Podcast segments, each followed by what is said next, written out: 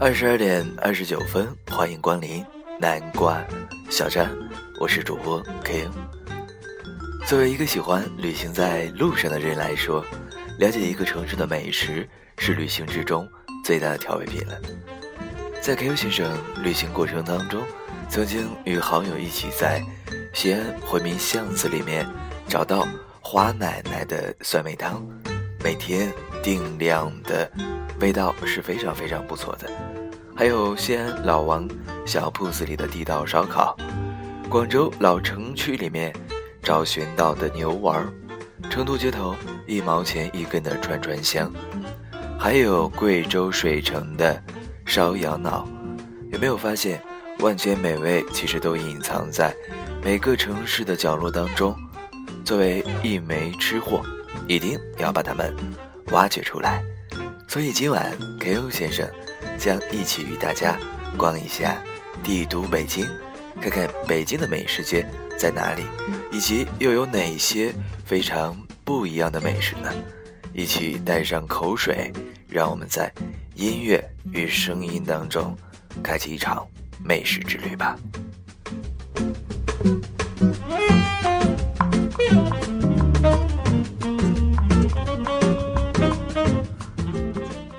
如果你也恰巧是一枚吃货，不妨在本期节目下留言互动，说说你所在的城市是哪里，你喜欢的美食有哪些，让我们喜欢旅行的小伙伴们，在到达你的城市的时候，能够肆意的吃起来。好了，今天的节目是北京最全美食街全攻略，一个吃货必备的所有地方。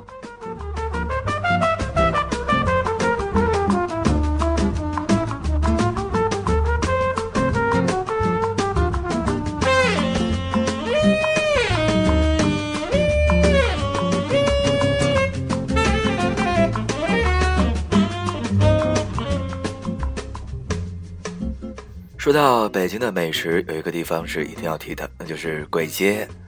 簋街被称为马小活跃的不夜街。簋街处于东直门，是北京最早火起来的时间，也是当年那些夜猫子们深夜饕餮的地方。一些簋街上的老食客都这么形容当年簋街最兴盛的情景：人人皆吃小龙虾，夜夜欢歌到凌晨。的确，来簋街的食客多半是冲着马小而来的。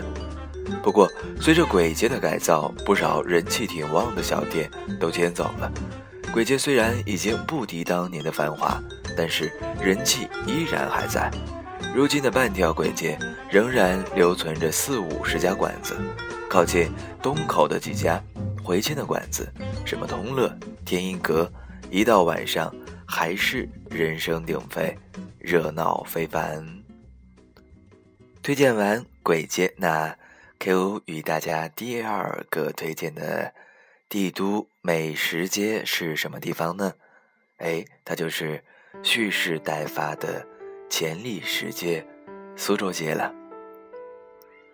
苏州街是中关村地区的一条蕴藏着无限潜力的世界，一直悄悄的蓄势待发。或许由于靠近中关村这样的 IT 商务聚集地，因此这里的餐饮大多都是就一些文化底蕴的餐厅，价位和装修都是中档以上的。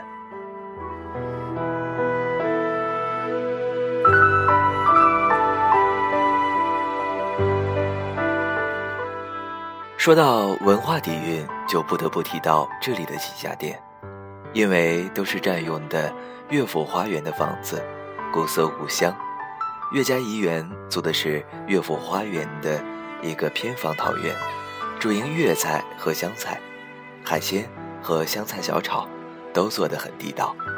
另一家就是白家大宅门了，这家店环境好，占了乐府花园的最好部分。走进宅院，别有洞天，亭台轩榭，小桥流水，当然价位也比较高。经营高等的宫廷宴席、商务舱，也可以来这里，比较有品位。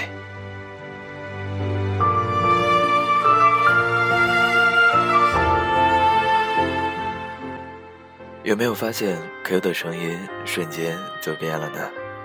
因为我们的背景音乐是《舌尖上的中国》，Q 为大家推荐的帝都北京的第三个地方，被称为最华丽的美食街——金宝街。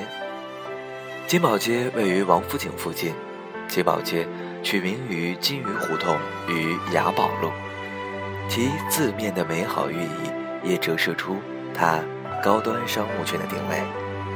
金宝街就像是一个聚宝盆，即便仅仅是在两年以前，如果要在北京评出第一位的美食街，也大概非王府井莫属。但在两年之后，这个后起之秀就以迅雷不及掩耳之势，迅速 PK 掉了京城其他美食街。今天，如果再做一次美食街评选，金宝街毫无疑问将是第一名。我们只需要看着汇聚在金宝街上的餐厅，便可见分晓。迪卡博、丽苑、丽家菜、贾梅氏、丽晶酒店、牛扒房，无一不是美食界的翘楚。连那些最挑剔的顶级美食家们，现如今。也不吝溢美之词，从他们的金口中屡屡吐出“金宝街”这三个字。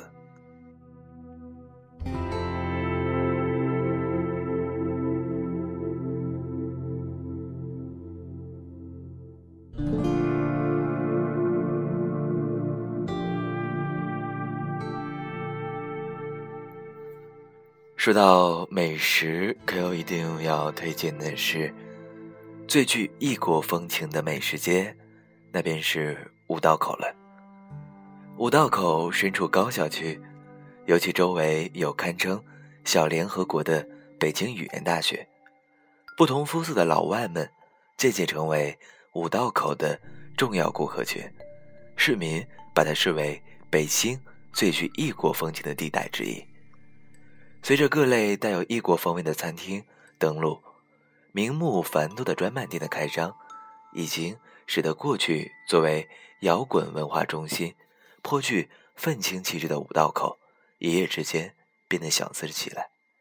国际化韵味十足，在这里聚集着众多的韩国烧烤和日本料理店，且各具特色。所有韩国料理店的营业时间和韩国相仿，一般从下午五点直至次日凌晨。实际的特色以韩国烧烤和日本料理为主，所以作为年轻的喜欢旅行的你，来到北京五道口一定是你的第一选择，因为它离清华大学和北京大学也不是非常远。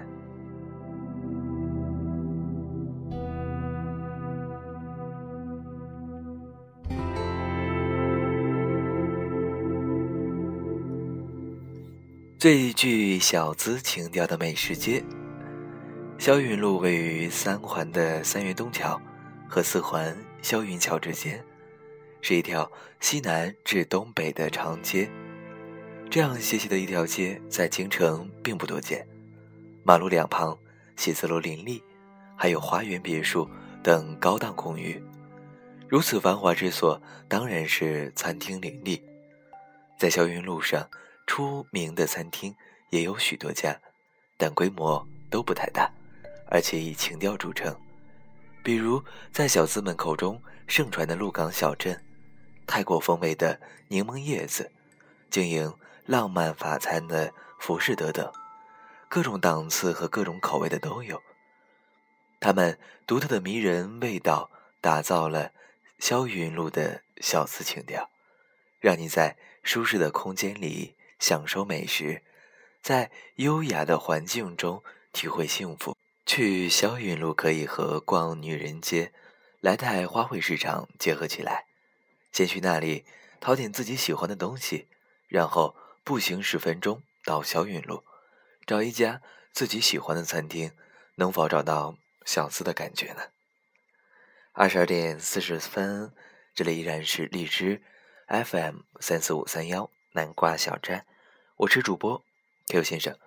今晚与大家一起分享的是旅行过程当中城市当中的美食街。今天分享的城市是北京。其实说到北京，我们更应该感受到的就是地道的北京味儿和北京的小吃了。那接下来通过一首歌来感受一下北京的小吃和北京味儿吧。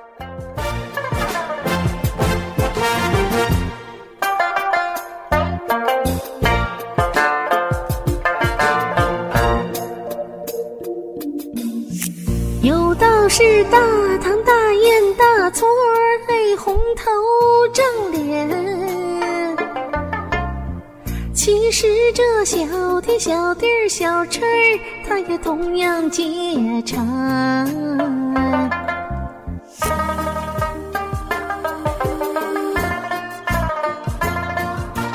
到北京，你逛那长街夜市儿小吃胡同转上一转。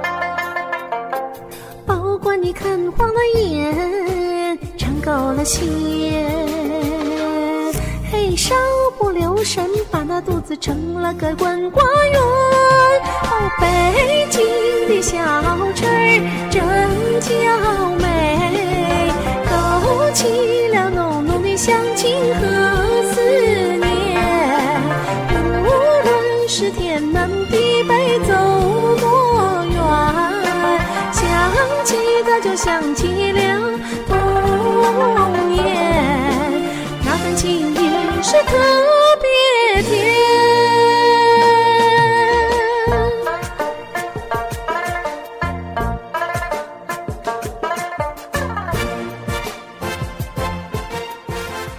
二十二点四十二分，这里是南瓜小镇，分享的是城市与美食地图。不知道在听节目的你有没有特别喜欢的美味要与我们的听众们进行分享呢？如果你的城市当中也有你自己非常难忘的美食，要推荐给我们在听节目的听众们的话，也可以在本期节目下面留言互动，将你的城市以及你喜欢的美食，或者你跟。美食的故事等等等等，都可以在我们的节目下进行留言与分享。也是希望通过我们的分享，让我们更多的旅行在路上的人能够更多的感受到我们城市的美食文化。吃的痛快，玩的尽兴，还花不了多少钱。北京的小吃真娇美。起了浓浓的乡情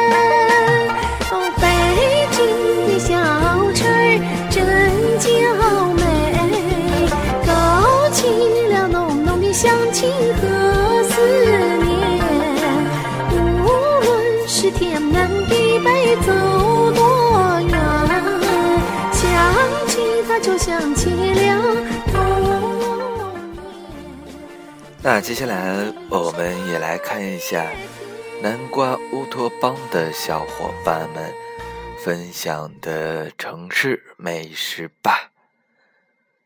来自广州的诺仔说：“我在广州，我分享一下我在番禺吃的花螺鲍鱼焖鸡。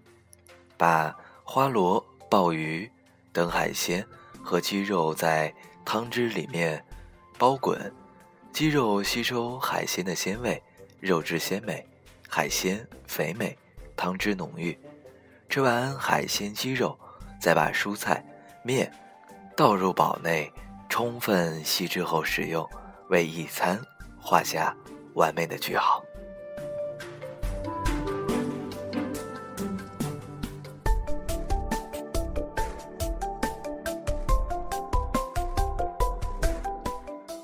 来自苏州的狗达尔说：“我在苏州，我分享一下我在苏州吃到的家长特色菜——地锅鸡。”把乌鸡剁块放在大灶里，倒入提前熬好的乌鸡汤，添加秘制佐料，用干柴大火熬煮二十分钟即可开盖即食。另外，还可以用面粉或者杂粮面粉做成的锅贴贴在大灶四周，淋上已经熬煮出来的菜汁，淋在表面，焖盖五分钟，就美味出锅了。一锅香喷喷的大锅饭就完美落幕。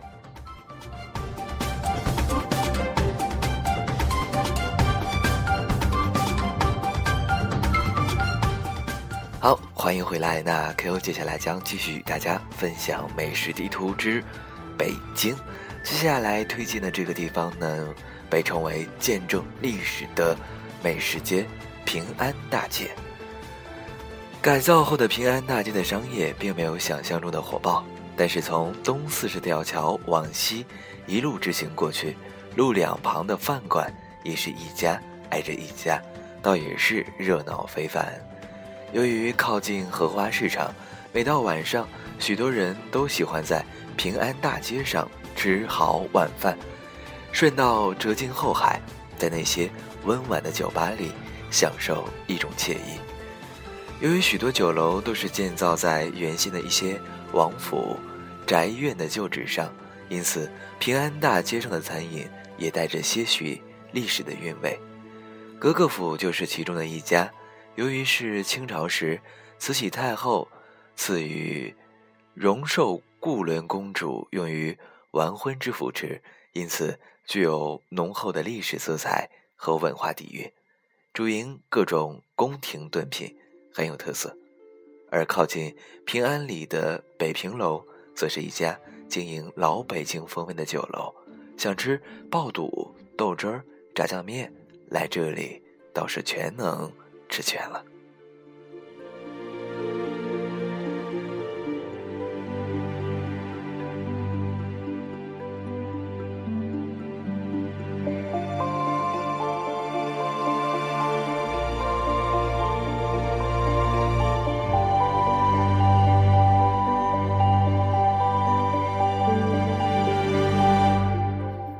说到平安里附近的美食，其实护国寺的小吃也是一定要去感受一下的。那接下来推荐的另外一个地方是夜宵火爆的美食街——方庄。有人说，方庄美食街的火爆得益于簋街的改造。原来在簋街红得发紫的金鼎轩搬到了方庄，带动了周围的人气。其实也不尽然。方庄美食街是近几年才火爆起来的，主要还是由于周边的居民区的兴建，配套的餐饮业也相应发展起来，设施比较完备，街面宽阔，店面规模也不小，菜系特别全而多样，中餐和西餐都有。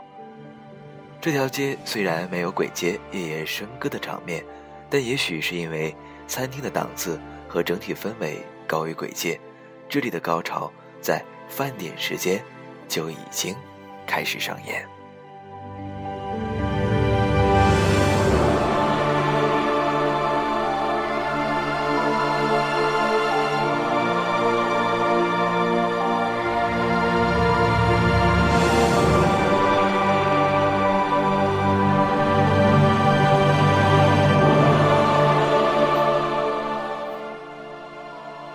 舌尖上的中国的背景音乐，不知道今晚我的声音有没有 hold 住它？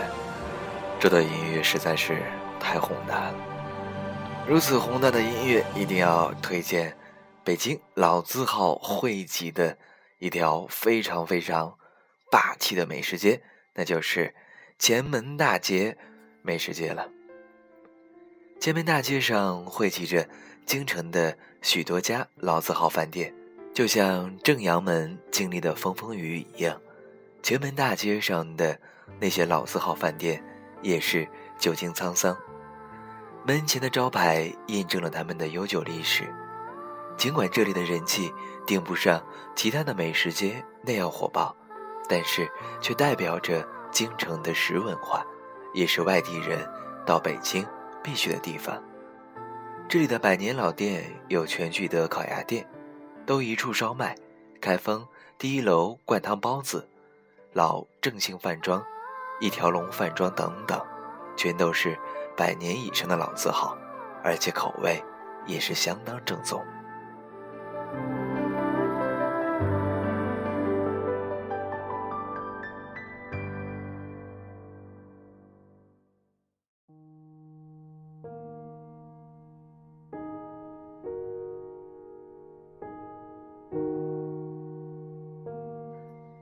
被称为帝都最时尚的小吃街是东方广场。位于王府井的东方广场，一直是以汇集了世界知名品牌而著名的购物街。上个月，东方广场十通天美食街开业，走的也是国际路线，汇集了日本、新加坡、美国、意大利等具有。异国风味的餐厅和小吃店，再加上其原有的美食街，东方广场已经成为王府井地区不可小瞧的美食地带。如果你想边吃边逛，可以尝尝手工制作的罗马纳冰激凌，或者来份优根福斯冷饮。如果想吃零食，可以让瑞士的艾克蒂糖果或者美国的。布朗糖果，还有美珍香的肉干儿，帮你解馋。走累了就坐下来慢用，一茶一坐的各式营养套餐，实惠的味千拉面和绿的日式菜肴，时时乐的美味烧烤，还有乐杰士、百胜厨等等，绝对让你胃口大开。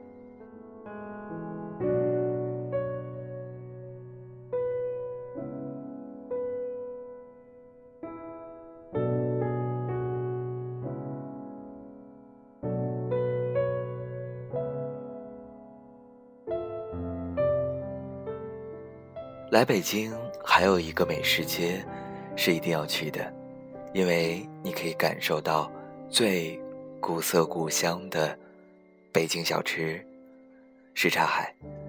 以前的什刹海晚上还是很清静的，但现在不同了，星巴克、烤肉季、客家人、茶马古道等餐厅在晚上依旧非常的红火，而新开张的。九门小吃因汇集了十一家由于前门改造而一度告别的老字号小吃店，白天就更是热闹非凡。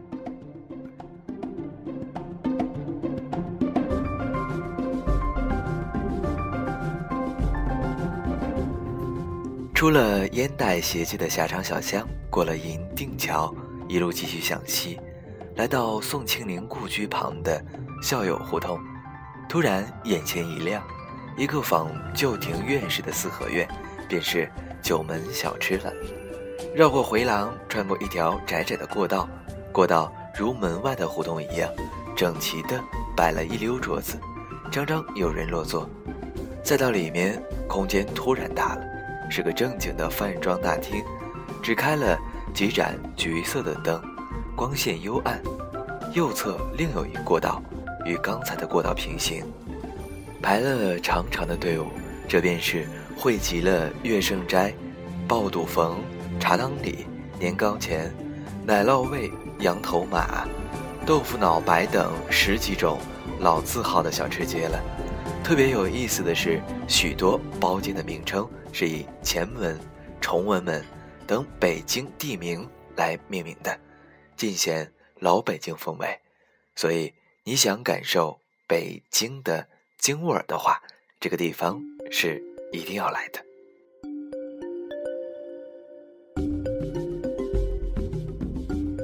到九门小吃吃饭可得有时间观念，这里的营业时间是早上十点到下午一点钟，下午十七点钟到晚上二十一点，过时就关门大吉。据称这里能容纳四百人同时就餐，高峰时间就显得有些局促了，经常能看到手托餐盘，急得找不到座位的人，最后只好站着吃，边吃边寻觅。一位工作人员说：“因为空间狭小，有些老字号已经减少了一些菜品，所以你还在等什么呢？”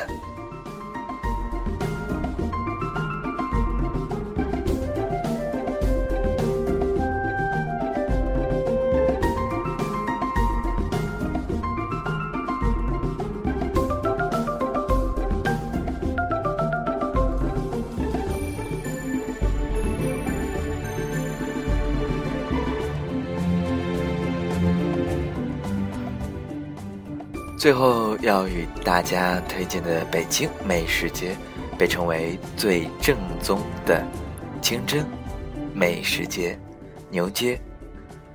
北京有这样一句俗话：“北京的小吃在宣武，宣武的小吃在牛街。”牛街是北京伊斯兰教的聚集地，牛街以及附近的胡同布满了清真和老北京。风味的小吃店和大餐厅，豆汁、爆肚、年货这些快被人遗忘和不屑的传统小吃，在这里占据着相当重要的地位。牛街北口的吐鲁番餐厅，由于独特的建筑风格和经营新疆风味，很是著名。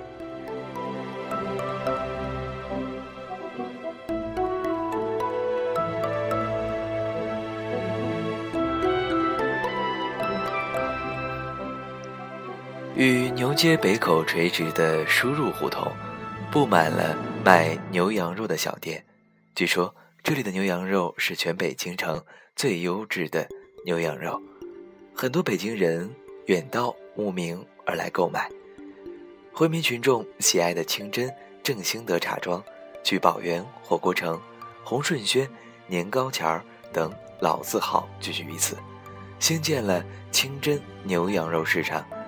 清真小吃城等服务设施，不仅方便了穆斯林群众的需要，更吸引了来自各地的美食者。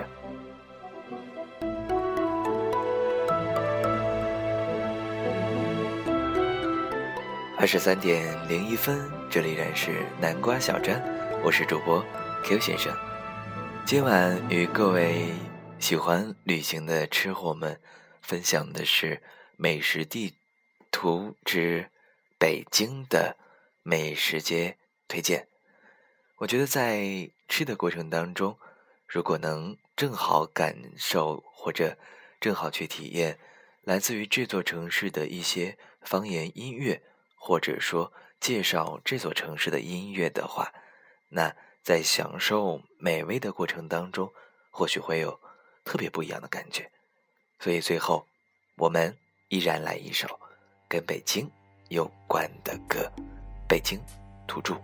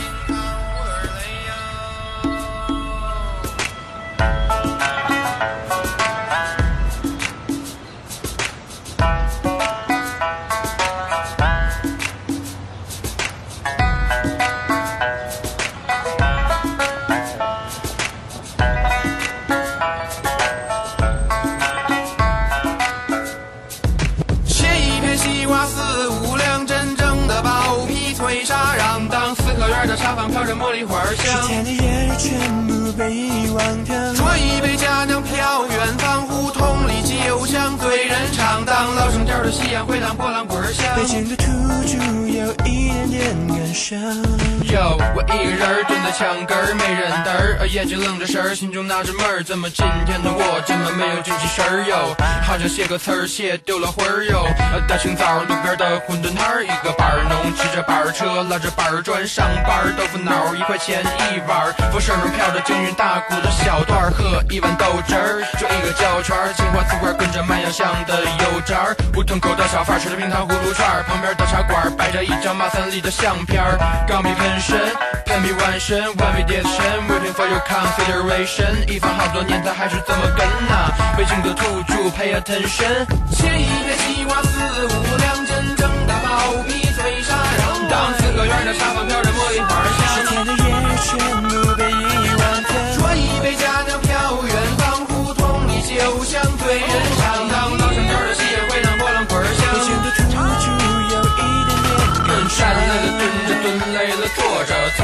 躺着，躺累了趴着，趴累了睡着，睡不着眯着，像一只八哥是倍儿有面子。二十三点零四分，本期节目又要接近尾声了。如果在听节目的你恰巧是一个吃货的话，或者自己认为是一名吃货的话，不妨在这期节目下面与我们留言互动，将你所在的城市和自己非常喜欢的美食，或者你与美食的故事来分享给我们。同样是吃货的其他听友们，今晚节目就是这些。Q 在北京与大家道一句晚安，再见。切个卖了半斤儿，光一个天桥好似神仙。就在那有有有有俺们的旁边，一着够够够够不力的门脸儿。切切切个卖了半斤儿，光一个天桥好似神仙儿。切一片西瓜四五两，真正的包皮